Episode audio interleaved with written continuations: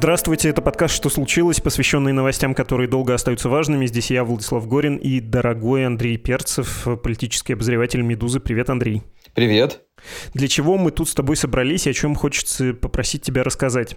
О том, как участники боевых действий в Украине превращаются, и тут просится какая-то дурацкая шутка из старого фильма Гайдая про брюки, которые превращаются, превращаются, потому что эта метаморфоза, она, кажется, сейчас длится, происходит на наших глазах. Так вот, э, военные галифе превращаются в серые чиновничьи брюки из шерсти и вискозы. Это, собственно, тема нашего разговора, и ради интриги давай я сразу скажу, что что непременно тебя поспрашиваю про обновление элит в России за счет вот этих вот военных и околовоенных кадров. Ну, зачем обновлять? Чтобы показать Пригожиным всех профессий, ну и прочим, что их есть кем заменить. Такая существует у меня публицистическая теория, почему бы не проверить ее на тебе. Но сперва должен аккуратности ради, ну и как это всегда тут бывает, рассказать про повод. Я прочитаю по интерфаксу, что стало отправной точкой. Президент Владимир Путин своим указом досрочно прекратил прекратил полномочия губернатора Омской области Александра Буркова. Бурков подал в отставку по собственному желанию. Исполняющим обязанности руководителя региона назначен Виталий Хаценко, говорится в президентском указе. Хаценко с 8 июня 2022 года возглавлял правительство Донецкой Народной Республики. В декабре 2022 года он оказался в числе пострадавших в результате обстрела Ленинского района Донецка. Тогда погибли два человека, еще несколько получили ранения, в том числе Хаценко и бывший руководитель Роскосмоса Дмитрий Рогозин. 29 марта марта Путин провел с Хаценко беседу по видеосвязи. В ходе разговора Хаценко отметил, что родился в Днепропетровске, ныне Днепр. Речь Путина приводит Интерфакс. Вы родились в Днепропетровске, сейчас работаете председателем правительства в ДНР. Работаете в целом хорошо, проблем там очень много. Вы не боитесь этих проблем, решаете их. Работали и на севере страны, работали в правительстве РФ. У вас полное представление о том, чем Сибирь живет, чем Омская область живет. С точки зрения экономики и социальной сферы нужно сделать сделать очень много, чтобы жизнь людей в этом регионе соответствовала тому, чего они заслуживают. Тут нельзя не отметить, что Путин сразу, да, начал угрожать, мол, воздай амичам по заслугам. Это, прости, глупая шутка, но просто чтобы разбавить где-то казенное сообщение. Ну, в общем, а, Интерфакс также отмечает, что Хаценко учился в Москве, окончил социологический факультет МГУ, магистратуру в РАНХИКС по специальности государственное регулирование экономики, затем вернулся в МГУ в аспирантуру, с 2010 года работал в органах власти в Янау, Ямало-Ненецкий автономный округ, округ, затем Ставрополе и стал выпускником школы губернаторов до назначения в ДНР. Он с сентября 2019 года руководил федеральным Минпромторге, департаментом промышленной политики и проектного управления. В общем, это я пересказывал Интерфакс. Тут надо заметить, что Интерфакс почему-то умолчал о том, что Хаценко однокашник по МГУ Марии Певчих, то есть что из ФБК, об этом как-то писало издание «Холод». В общем, интересный персонаж. Я тебя про него тоже непременно спрошу, но сначала, может быть, не неожиданно. Э, скажи сперва, что ты думаешь об уже бывшем омском губернаторе, таком веселом уральском справедливоросе Александре Буркове, который, и вряд ли многие слушатели это знают, набрал в свое время на выборах главы Екатеринбурга 20 чем-то процентов, и вообще-то тем самым помог одержать победу Евгению Ройзману. У того по результатам голосования была треть чем-то голосов, и он не намного опередил единороссовского кандидата тогда. Как тебе карьера Буркова и вот такой ее то ли итог, то ли промежуточный итог? Ну, Бурков — это один из немногих, да, наверное, сейчас таких э, представителей старой публичной политики. Помнишь ведь это движение «Май», в котором он принимал участие вместе с Антоном Баковым, оно, например, брало штурмом администрации муниципалитета в Свердловской области, чтобы давить да, на, на выполнение социальных требований. Я понимаю, да, что это было частью борьбы элит, но, тем не менее, вот такие интересные способы борьбы применялись радикальные. Бурков был, мне кажется, одним из самых популярных персонажей в «Справедливой России». Ну, в смысле, в регионах, да. Далеко не все справедливоросы популярны, хотя бы в своем регионе. В Омске он был чужой, и я так понимаю, что не очень хорошо был принят в регионе, в том числе потому, что, ну, несмотря на публичный опыт, да, вот считается, что публичный какой-то опыт, хранит от ошибок, которые, например, допускают чиновники, оказавшиеся на вот публичной должности, губернатора публичная должность. Он также притащил варягов, в общем, не очень учитывал интересы местных элит точно, жителей, ну, наверное, тоже. В общем, превратился быстро в достаточно такого типичного представителя вертикали и если помнишь, бытовала такая картинка с кириенковскими технократами, которые очень друг на друга похожи в очках, э, с э, недлинной, не короткой стрижкой. В числе их там был губернатор Нижегородский Глеб Никитин, Дмитрий Азаров и Бурков. При этом он в их компанию первоначально, в силу своего публичного политического опыта, конечно, не очень вписывался. Но превратился в итоге, да, в типичного чиновника, да, ничем не отличающегося, не выдающегося. Да, я тоже мог бы многое повспоминать про Свердловскую политическую юность э, этого политика.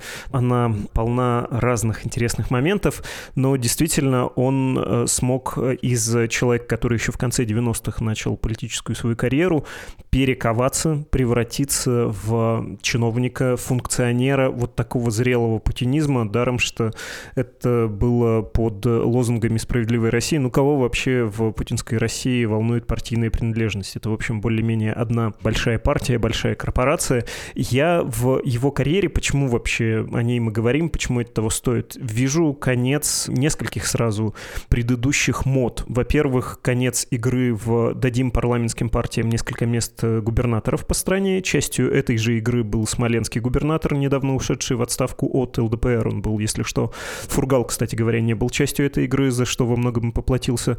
Еще вижу тут смену мод, то, о чем ты сказал, что да, Бурков, будучи человеком из 90-х, превратился в технократа, да, предыдущая кадровая мода, бюрократическая мода, политическая мода в Российской Федерации. И теперь его как будто сменяет еще более универсальный, обкатанный тренингами и перемещениями внутри административной системы. Ну и да, важный нюанс с околовоенным бюрократическим опытом человек. Ты как к такого рода обобщениям относишься про смену мод? И, конечно, я задаю тебе этот вопрос, понимая, что ты автор текста «Парламент цвета хаки. Как Акуп становится главным карьерным лифтом для российской элиты». Ну и заодно скажи, что ты думаешь про Хаценко, про его карьерный трек и про то, насколько он типичный представитель, да, как э, любили писать в марксистских работах. Смена мод, она, знаешь, в отношении парламентских партий, вот я позволю себе с тобой не согласиться, как бы изначально, да, это Володинская история. Предшественником Кириенко на посту куратора политического блока АП был Вячеслав Володин, ныне спикер Госдумы. И это было частью такого сначала Володинского консенсуса, потом, наверное, крымские его стали называть, ну, организацию взаимодействия с системными партиями. Вот Островский из Смоленской области, да, он был такой первой ласточкой этого консенсуса. Он был назначен еще в 2012 году. ЛДПР не поддержала протесты болотные, да, никак. Да, и представители не принимали участие, да, в отличие от КПРФ «Справедливой России». И быстро им дали пряник в лице вот Островского, да, назначив Островского, который тогда был одним из видных партийных деятелей, если можно так про ЛДПР говорить, знакомым Жириновского, и вот Жириновский стал говорить, вот у нас есть регион, нам доверили, мы сейчас всем покажем. Правда, ничего не показали, но говорить он мог. Да? И после, в 2013 году «Справедливая Россия» получила пост, а потом произошел как бы такой вывих этой схемы, потому что на губернаторских выборах в Иркутской области победил несогласованный, ну как бы он не, не от власти баллотировался, да, потому что вот эти все люди, Островский был назначен в 2012 году, в 2013, и выборы прошел только попозже, да, он имел возможность их миновать, а вот в 2013 году назначенный главой Забайкальского края справедливо рос Константин Ильковский не мог их миновать. В 2014 году КПРФ дали Орловскую область, в Рио стал Потомский. Он участвовал тоже в выборах. И всех их, вот этих людей, которые получили эти посты в рамках Володинского этого консенсуса, объединяла одна вещь. Они были варяги. Это были не популярные выходцы своих регионов, да, не вот оппозиционеры в своих регионах, да, это были варяги, спущенные сверху которые, соответственно, действовали точно так же, как другие варяги, чиновники, да, то есть своих привозили, да, они учитывали интересы местных и так далее. Потом в 2015 году произошел вывих этой схемы, потому что в Иркутской области на выборах не как кандидат от власти, потому что эти все товарищи шли как кандидаты от власти, у них не было конкурентов от ЕР, ЕР их поддерживала. Не как кандидат от власти победил коммунист э, Сергей Левченко в Иркутской области. Кандидатом от власти был Сергей Ерощенко, самоудвиженец. Он и в орбите «Единой России» был, и в партии Прохорова на тот момент участвовал, но он шел как кандидат от власти и как самоудвиженец. Вот его победил коммунист, не будучи кандидатом от власти, и у коммунистов оказалось два региона, нежданно-негаданно другие партии, значит, напряглись, да, хотя коммунисты сами заслужили, да, получается, Левченко, Иркутскую область заслужил. Потом в 18 году у них произошел качественный скачок, потому что в рамках элитного размена на выборах мэра Москвы был устранен коммунист Андрей Клычков, его направили губернаторствовать в Орловскую область. Да, он был достаточно популярным человеком, участником митингов, в Мосгордуме достаточно заметным да, персонажем, главой фракции. Вот. Но вот был коммунистом, да, то есть у коммунистов три получилось, да, у этого была цель. Это как бы, опять же, вывих из этой схемы, да каждой партии по региону просто за то, что они вот такие хорошие. Да. Клычков как бы получил в личном качестве это, да, как бы в результате торгов с Собяниным. Потом случился вот этот 18 год, когда из-за пенсионной реформы на выборах в трех, ну а по сути в четырех, просто в одном отменили, победили в Хакасии коммунист Коновалов, а во Владимирской области и в Хабаровском крае представители ЛДПР. Да, вот это тоже такой вывих произошел. Справедливой России, как партии, ставшей супер лояльной, пришлось давать второй регион. Это Чувашия. Опять же, Ильковского вот не было, да, то есть первый самый ушел в отставку. Бурков был один, потом, так как вот стала куча других оппозиционеров с праворосом, как бы накинули регион, чтобы они были не обиженными, да, что мы такие лояльные, а вот других как бы больше. И их стало многовато. Да, то есть реально откинула АП от э, первоначального плана. И пошла потихоньку вот эта вот зачистка. Убрали Левченко из Иркутска, Потом в прошлом году был зачищен Сипягин, ЛДПРовец Владимирской области, несмотря на общую лояльность власти. А, ну, Фургал, да, вообще недружественно зачищен. Поэтому вот это идет как такое вот возвращение как бы в стоило, да, что называется. Каждой партии по региону. У «Справедливой России» теперь будет, соответственно, один регион Чувашия, у коммунистов пока три региона, потому что был еще назначен в Ульяновскую область, наверное, год назад сенатор русских, но это уже как бы такой формальный коммунист, там скорее связи с губернатором Московской области Андреем Воробьевым, такие бизнес-элитные связи. У коммунистов три, и, возможно, давно ходят слухи про отставку Клычкова, возможно, она произойдет. Коновалова в Хакасии, я так понимаю, хотят не убирать, а вот чтобы его снес на выборах единорос, тоже, кстати, участник войны, да, причем считается, что он воюет, да, мы не знаем, ну, как бы вот, как будто состоит в депутатском батальоне депутат Госдумы Сергей Сокол. ЛДПР, получается, остался вот один Дегтярев, ну вот, я думаю, что в итоге все останутся по изначальной задумке. Больше эксцессов с победами на выборах не будет, да, а внутриэлитные торги уже как бы тоже это дело прошлого. Да, мы довольно много задержались на вот этой моде, и я боюсь, э, поскольку я два вопроса задал в одном, ты мог забыть про Хаценко, и про его карьерный трек, про вот то, будет ли его пример да, повоевал или поуправлял на завоеванных территориях, даже если воевал чисто формально, ты упоминал этот депутатский, пишем в кавычках, батальон, будет ли вот этот пример, в общем-то, показательным и будет ли это ролевой моделью для новых молодых карьеристов? Вот тут очень тонкий момент. То есть, да, вот эту строчку в резюме хотят получить чиновники на всякий случай, да, то есть они чувствуют, что это не помешает. И это всячески пиарится. Да? Если почитать партийный орган администрации президента газету «Ведомости», там прямо представитель, чиновник АП говорит в материале о новых назначениях, что работа ДНР, ЛНР и так далее становится очень значимым плюсом в карьере, и вот это свидетельство этих назначений. Но вот не знаю. Выглядит, да, то есть это пиарят так, они становятся губернаторами, да, вот Сокол станет, вот, ну, если он выдвинется, там победит Коновалова, что не факт, станет губернатором Хакасии, значит, Хаценко стал главой Омской области, поработав в ДНР, Кузнецов Василий стал главой Чукотки, поработав в ЛНР. Да? Можно на примере того же вот Хаценко разобрать, а что происходит-то. Ну, во-первых, откуда он происходит? Он представитель ямалонинских элит. Вот исход ямальских элит, часть в Ставрополь начался после того, как первый зам губернатора Янау Владимир Владимиров стал главой Ставропольского края. И, соответственно, Хаценко, как представитель ямальского чиновничества, мигрировал с Владимировым, там стал министром, потом его забрали на повышение, в как раз Минпромторг он поучился в школе губернаторов и, скорее всего, как достаточно высокий федеральный чиновник, мог рассчитывать на назначение и так. Но вот как бы появился вот этот пункт ДНР, да, он был командирован в ДНР.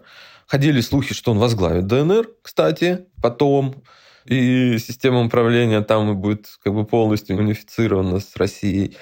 Кстати, натащил варягов в ДНР. Скорее всего, они поедут за ним в Омскую область. В общем, проявил себя как классический назначенец федерального центра. Ну, потому что он там делал, по сути, он как бы и был губернатором этого региона от России, да, Пушилин скорее представительские функции исполнял. Мне кажется так, да, то есть я вот видел сюжеты с участием Хаценко на местном телевидении. То есть он позиционировался как такой вот хозяйственник, да, вот во многих российских городах есть такая схема управления, да, когда мэр это представительное лицо, а хозяйством администрации управляет сити-менеджер. Да, вот это была очень похожая схема. Вот он там побыл, и да, он стал губернатором. Но вот насколько это помогло, на самом деле непонятно, потому что их оценка, он был в кадровом резерве, и Кузнецов, и Сокол, особенно вот Кузнецов и Сокол, это прям известно, да, они рассматривались и так на назначение губернаторами различных регионов. И вот что им дало, как бы прям вот, а что их бы не назначили, вот я сомневаюсь, что их бы, не, их бы и так назначили. Если говорить, вот Хаценко, он как бы вот всплыл там, да, то есть как-то не артикулировалось вот вслух, куда именно он пойдет. А Кузнецов и Сокол, там как бы назывались регионы, в принципе, куда их могут отправить даже до вот этих вот вещей, связанных с войной. Сокол был в числе кандидатов, рассматриваемых в АП на Красноярский край. Регион прекрасный, много предприятий, богатый, статусный. Кузнецов был одним из людей, которых называли кандидатами в главы Оренбургской области, тоже регион неплохой. Что они получили? Да, вот если говорить, это великий кадровый лифт. Ну, Сокол еще не получил, имеем в виду, да, все получили регионы глубоко депрессивные, а Кузнецов еще и отдаленный очень далекий регион и, в общем, не самый привлекательный. Более того, на мой взгляд, да, я не кремлевский чиновник, как бы могу правду говорить. Сокола не берем, он депутат и в батальоне состоит, да. А, Хаценко и Кузнецов получили понижение по должности фактическое, да, формально это может быть повышение, но фактически это понижение, потому что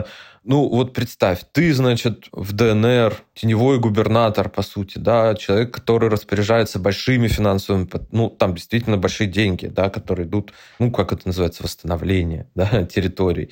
Ты в этой связи находишься в регулярном контакте с первыми лицами, ну, по крайней мере, не знаю, там, с Хуснулиным, вице-премьером по строительству, там, с тем же Мишустиным, с другими там министрами федеральными, вице-премьерами, да, в принципе, ну, ты на радарах там Кириенко постоянно, на радарах, в том числе и Путина, да, то есть он же видит какие-то, читает новости про ДНР, ЛНР, и тут он, о, Хаценко там есть, значит, там Кузнецов имеется, некий, да, работают, значит, люди восстанавливают территорию. То есть они занимали ключевые должности в важных для Путина проектах сейчас, да, мирное восстановление территории, да, это по телевизору показывают больше, чем войну.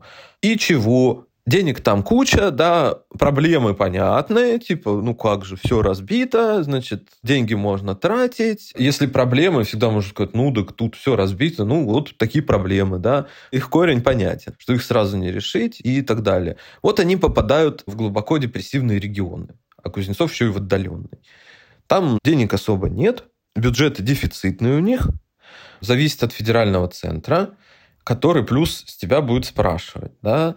В Омской области есть местные элиты зубастые, в Хакасии есть тоже они, потому что Коновалов победил, я понимаю, на протестной волне, но и поддержка какого-то бизнеса у него потом была. Они приходят как варяги, соответственно, непонимание местных элит, денег мало, регион депрессивный. В чем же здесь история успеха? Ну вот я не знаю. Ну, то есть АП может это пиарить как кадровый лифт, но если мы смотрим на факты, это не то, чтобы кадровый лифт, да, в смысле вот продвижения по службе. Потому что, например, вот сейчас они не переназначены, но как бы Путин их благословил на участие в выборах. Это Глеб Никитин в Нижегородской области и Дмитрий Азаров в Самарской области получили благословение Путина на то, чтобы им переизбираться если бы вот этих вот вахтовиков в ДНР, ЛНР или участников там войны, там как Сокол, хотели именно назначить, да, вот вознаградить особым образом, показать, что вот это вот сейчас то, да, что надо, как бы новый черный, да, работа в этих территориях, то им бы отдали, конечно, регионы более привлекательные, более населенные, пусть даже, может, с дефицитным бюджетом, но с бюджетом крупным, хорошим не столь отдаленные, такие красивые. Но этого не произошло. И насколько, опять же, мы судим по публикации в газете «Ведомости», которая в основном не обманывает нас да, в планах АП, вот эти перестановки закончены. Да? То есть ИУС в Красноярском крае, привлекательный регион, сохранит пост и так далее. Да, сейчас надо будет обсудить политтехнологический момент про то, как это стремятся изобразить, но я понял, когда ты говорил, что вообще-то у нас есть э, практически законченная история похожих назначений. Одно из самых первых, если не самое первое, 2019 еще аж года. Ты, по-моему, тоже про это писал, э, может, даже ездил в Элисту. Я говорю про Дмитрия Трапезникова. Его, он был в правительстве ДНР, назначили мэром Элисты, и тогда были протесты, ну, потому что национальный регион, а этот человек не пойми откуда. И я вот посмотрел, пока ты говорил, чего с ним случилось, он продолжает делать региональную карьеру. В начале 2022 года покинул пост главы города и сейчас в правительстве региональном находится. Ну, то есть, э, наверное, неплохо по сравнению с э, излишне теплыми, а иногда и жаркими донецкими и луганскими землями, где-то в э, тыловой прохладе, да хоть даже Чукотки, возможно, лучше живется, поскольку тебя элементарно не пытается никто взорвать. Но вообще не похоже на грандиозные карьерные возможности, на какой-то просто космический старт. Про, собственно, политтехнологию давай поговорим. Вот недавно, например, коммерсант на днях написал про то, что руководитель четырех новых субъектов Российской Федерации, а это в официальной риторике и в риторике СМИ, которые вынуждены ее повторять, чтобы не попасть под уголовное преследование ДНР, ЛНР, Запорожской и Херсонской области, которые частично Кремль Кремль оккупировал и аннексировал, объявил частью Российской Федерации. Коммерсант пишет, что руководители этих четырех новых субъектов Российской Федерации на сентябрьских выборах пойдут э, как паровозы для избрания законодательных собраний, тем более, что там, как на Кавказе, нет прямых выборов, да, заксобрание будет назначать губернаторов. И на это смотрят как на тестирование вот этой системы, хотя странно, наверное, на Донбассе, да, именно это тестировать, слишком это специфично, но, наверное, тоже это отчасти провести эксперимент, как можно элиту вот этого военного призыва инкорпорировать в российскую власть. Ты также на это смотришь или нет? Это все исключительные вещи, связанные с Донбассом, с особым очень статусом, с особым очень положением этих э, территорий? Ну, для меня это странно, потому что это вот компания Инсамар, про нее был текст, проводила опросы на этих территориях летом. И на самом деле там была такая история, что в том же ДНР народ очень негативно высказывался о Пушилине. Вот что это за паровоз на самом деле, я не очень понимаю, да. То есть по статусу, да, их ставят всех. Ну, это скорее такое, как бы, что вот это Россия теперь, да. Вот у нас губернаторы возглавляют, и эти возглавляют, да. Какую-то дополнительную раскрутку, ну, их и так по телевизору местному, наверное, показывают постоянно, да, эти одухотворенные лица. А что им добавит это, да я не знаю. Ну, вот это скорее их унификация вот в смысле регионов, как вот, что это теперь обычный российский регион, где губернаторы идут во главе списков. Помочь им как-то стать популярнее, это вряд ли может. Да, если говорить еще про военный призыв и про выборы этого года, как ты думаешь, в январе на самом деле про это много писали, про то, что протестируют эту публику на выборах во внутренних регионах Российской Федерации, назовем это деликатно так, и посмотрят, насколько эта тема вообще популярна, насколько можно предлагать эту повестку избирателям, и чтобы, как ты, собственно, выражался в своем тексте, чтобы сформировать парламент Светохаки. Ну, надо осторожнее смотреть на это все действие, да, потому что это скорее, знаешь, как бы маскарад. Потому что мы не знаем, воюют ли эти депутаты, еще что-то. Да, на всякий случай, может, администраторы тоже чувствуют настроение Путина, да, который любит людей из окопов. Типа, ну, надо вот съездить, да, там, попозировать у пушки, да, там, в окопе посидеть. А насколько они это делают, как бы, мы ведь не знаем. Мне кажется, это что-то скорее на внутри кремлевское, внутриэлитное потребление, потому что у людей эта тема, ну, а почему как бы человек, который повоевал, должен хорошо представлять интересы людей в парламенте? Почему Вассерман может хорошо представлять интересы людей? Почему спортсмены, там, не знаю, бывшая космонавтка и прочие-прочие могут хорошо себе представлять? Спортсменов часто избирают по спискам, то есть люди за них не голосуют. Это, знаешь, какое-то вот объяснение скорее от обратного, что это популярный спортсмен, за него, значит, якобы проголосовали, да, но на самом деле он оказался в Думе просто потому, что был на проходном месте в списке «Единой России». Ну, наверное, какую-то часть он принес, но одномандатников среди спортсменов немного. Вассермана, да, зачем-то протащили, непонятно зачем, но Вассерман победил благодаря ДЭК. До Дега в округе побеждал коммунист Сергей Обухов в этом. То есть за Вассермана, очевидно, да, проголосовали часть, наверное, честно, ну, бюджетники, да, там как бы еще какие-то, плюс ему накинули. Только так он смог победить.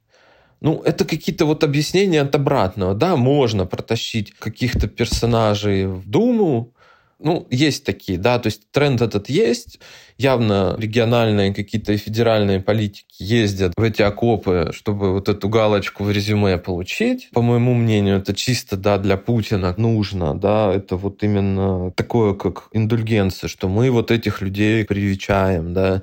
Может быть, для того, чтобы Путин не натащил, да, вот каких-то реальных военных там или еще кого-то, да, что военный есть у нас дома, да, что называется, а ничего, что это человек, который давно избирался, или это чиновник там, который давно в кадровом кадровом резерве. Ну, вот как бы надо нарядить, сказать, о, это военные.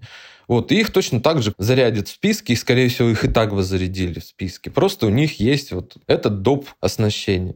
Ну и потом, учитывая, если говорить особенно про парламент, там же ложная повестка, это шоу, туда может прийти и пропагандист, например, да, или вот, как назвать этого Сармана, телеведущий, псевдоинтеллектуал, на самом деле, скорее энциклопедист. Туда могут прийти какие-то люди из прошлого, и это нужно для того, чтобы создавать декорацию, шоу, которое будет довольно далеко от настоящей жизни, от настоящих запросов. С этим более-менее понятно. Хорошо, я давай рискну подвести итог нашему с тобой тобой разговору и произнести обещанное про смену российских элит, обновление. Почему бы не обсудить это тоже, хоть, в общем, наш э, с тобой разговор эту мысль и опровергает. Итак, подводя итог, то, что мы видим сейчас по назначениям людей, которые получили бюрократический опыт, связанный с оккупированными территориями, это все весьма символическая вещь, не получают серьезных постов, не получают серьезных денег, а те, кто получают, они вообще и так э, какие надо люди, да, потомственные огромная бюрократия, люди со связями, представители властных групп, группировок, группочек, в том числе региональных, но, в общем, предельно системные, понимающие официальные и неофициальные правила этой игры, которые усвоили, что надо сейчас надевать в том числе и военный такой френч, да. Поэтому они это делают, ну, поскольку так теперь носят. Не более того, о существенном приходе людей из этих территорий, типа ДНР, ЛНР, или людей, которые имеют реальный боевой опыт, пока говорить не приходится. Но собственно, переходя к обещанному. Не кажется ли тебе, что все свое правление Владимир Путин делал робкие попытки обновить руководящее звено Российской Федерации? Понятно, что когда произошла узурпация власти в России, она была произведена при помощи друзей, знакомых, бывших сослуживцев Владимира Путина, и это до сих пор костяк руководства России. Плюс есть инкорпорированные какие-то люди, понятно, Собянин самый яркий пример, были попытки рекрутировать каких-то там вот этих технократов-лидеров России, говорим в кавычках, потому что никакие они не лидеры и ничего, и э, в лучшем случае прыгали со скалы в Аргунские водопады.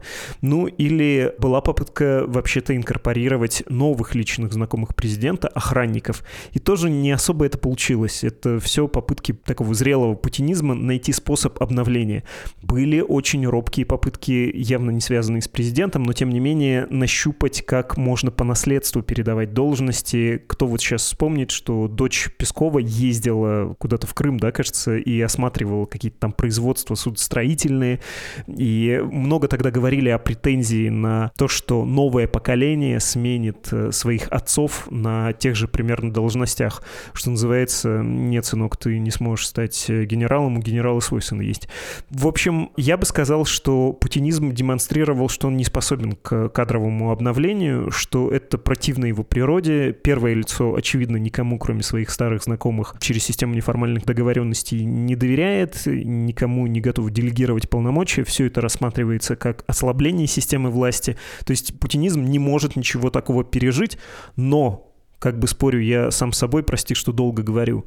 Если мы смотрим на новую реальность, в которой Владимир Путин не тот, что прежде, он военный лидер, и он хочет объявить новые правила. В общем-то, куча старых договоренностей вообще-то уже обнулена.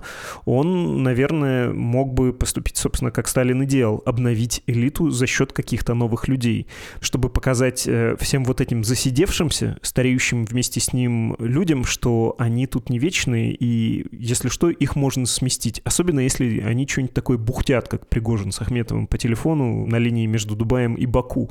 Да, да, говорят какие-то гадости, вот смотрите, есть те, кого я могу поставить вместо вас. Допускаешь ли ты, что вот этот маскарад с Галифе может превратиться в нечто настоящее, что вот такая альтернатива может быть предложена? Ну, в том числе, как бы, я думаю, маскарад с этим и связан. Просто Кириенко достаточно тонко чувствует эти все вещи. И под увлечение как бы модифицируют людей, затянутых в свою сетку да? Потому что формально Хаценко и Кузнецов, типичные кириенковские технократы, да, так называемые, обучившиеся каким-то практикам, да, общекириенковским вот в этой школе, э, на этих курсах губернаторов. Ну, вот их как бы там обкатали, да, там, не знаю, надо в окопе посидят, да, следующие губернаторы, еще что-то. Но, по сути, это вот такая кириенковская клиентела, да, он подстраивает под вкусы какие-то. Но кем менять? Вот кого с войны брать, да? Или, я не знаю, с ДНР, да, там вот Путин возьмет какого-то человека и поставит его вместо Сичина. Я это вообще представить, например, не могу. Других каких-то людей, не обязательно связанных с войной, завести, может, он бы и хотел, может быть, но ему не позволит страх наоборот, его как бы ближний круг сократился до Золотого, там, до каких-то вот таких персонажей старопитерских, да, с силовым уклоном. Лучше привычные, да. Помнишь, ходило много слухов про отставки, назначения в конце прошлого года, в начале этого. Ну и ничего, да, ничего не происходит не знаю, про Шойгу много говорили, да, вроде типа неудачи, да, очевидны. Или там, не знаю, про Мантурова говорили, да. Ну, что у нас, да, там с вооружением не все так просто на фронтах, да, там Медведев ругается, сталинскими письмами там директорам заводов грозит. А это что? Это же подведомство, там, Чемезова, Мантурова. Ну и что? Да, они вот как бы находятся, да, несмотря на... Поэтому вот эта тяга к привычному, даже, скажем так, вот, и к назначению своих, она перевешивает, я не уверен, что она когда-то уйдет в минус. Да, в желании перетряхнуть элиту, потому что элита, она сама по себе путинская. То есть все близкие люди что-то получили, да, там, не знаю, муж двоюродной сестры, или кто там, муж дочери двоюродной сестры, там, еще кто-то, все пределы, да, заменять их на каких-то других людей, да, очевидно, что какими-то новыми связями за время нахождения в должности Путин не оброс, да, вот что появились какие-то вот новые вот друзья, не знаю, там, а на кого менять? На каких-то не своих людей? Я зачем? Ну, это и страшно. Ну, за тем, что ты не молодеешь, и они не молодеют, и ты с ними договаривался при других условиях. Вообще-то ты им ничего такого не обещал. Ты обещал им прекрасную жизнь, а теперь они вынуждены жить под санкциями в ситуации войны и прочее, прочее. И, наверное, логично было бы заменить на людей, которые видели, что такое настоящая война, как это выглядит, и которые сказали бы, ну, не так уж плоха Чукотка. Ну, не так уж плоха Чукотка, то есть все равно там был человек достаточно, ну, как бы на нормальных должностях работающий, то есть его, получается, сначала наказали ДНРом, да, поддержали там, а потом отправили на Чукотку. Так это вообще тогда, по сути, наказание, да, вот. Не очень, как бы, перспектива, и, наверное, люди быстро это раскусят. Ну, пока, во всяком случае, вот мне такое трудно представить. То есть это должно что-то вот совсем перещелкнуть у него, но все равно это же назначены не чисто вот как бы донецкие, луганские, да, это все равно как бы люди, встроенные в систему. Ну, если такое желание у Путина появится, да, мы скажем, Сергей Владимирович Кириенко очень мудрый человек. Ну, то есть это кто? Люди, прошедшие школу войны, да, что называется. Это кириенковцы, ну, если мы предположим, кто будет рекрутирован, да, это кириенковцы, прошедшие через школу губернаторов. Ну, вот будем Сергея Владимировича поздравлять с этим, да, с еще большим усилением влияния да, потому что окажется, что руководящие посты займут в какой-то степени люди Кириенко. Окей, если бы мы с тобой услышали на этой неделе прослушку не между Пригожиным и Ахметовым, ну, в общем, людьми даже не второго, а третьего, тридцать третьего плана, а, не знаю, между Игорем Ивановичем и Сергеем Кругетовичем, тогда бы, наверное, можно было ожидать какого-то обновления. А пока при любой паранойе нынешние путинские приближенные, они для него намного безопаснее, намного предсказуемее и понятнее, чем любой новый человек. Да, Пока так. Ну, и новому человеку, наверное, если что-то такое начнет происходить, быстренько скажет, о, да ты что, Кирилл? Ну, как-то так, да. То есть новым персонажам ему сложно довериться. Вот это точно, да. То есть это определенный какой-то риск, а Путин, ну, он не то чтобы рискует, да, можно сказать, он начал войну. Ну, выяснилось, да, что все-таки он считал, что он почти ничем не рискует, да, что ему ФСБ там напело про то, что будут российскую армию встречать с цветами, да, там. Ну, а, видимо, по санкциям он считал, что, ну, не рискнут как бы больше. Ну, вот получилось, что получилось. А так вот э, именно в том, что касается его личной безопасности, вот пока он не демонстрировал таких вот рисковых убеждений. Отлично. Я думаю, навсегда закрыли тему и обновления, и тем более российских элит, и военного призыва на государственную службу. Спасибо тебе, Андрей. Андрей Перцев, политический обозреватель «Медузы». Спасибо, Влад. Пока.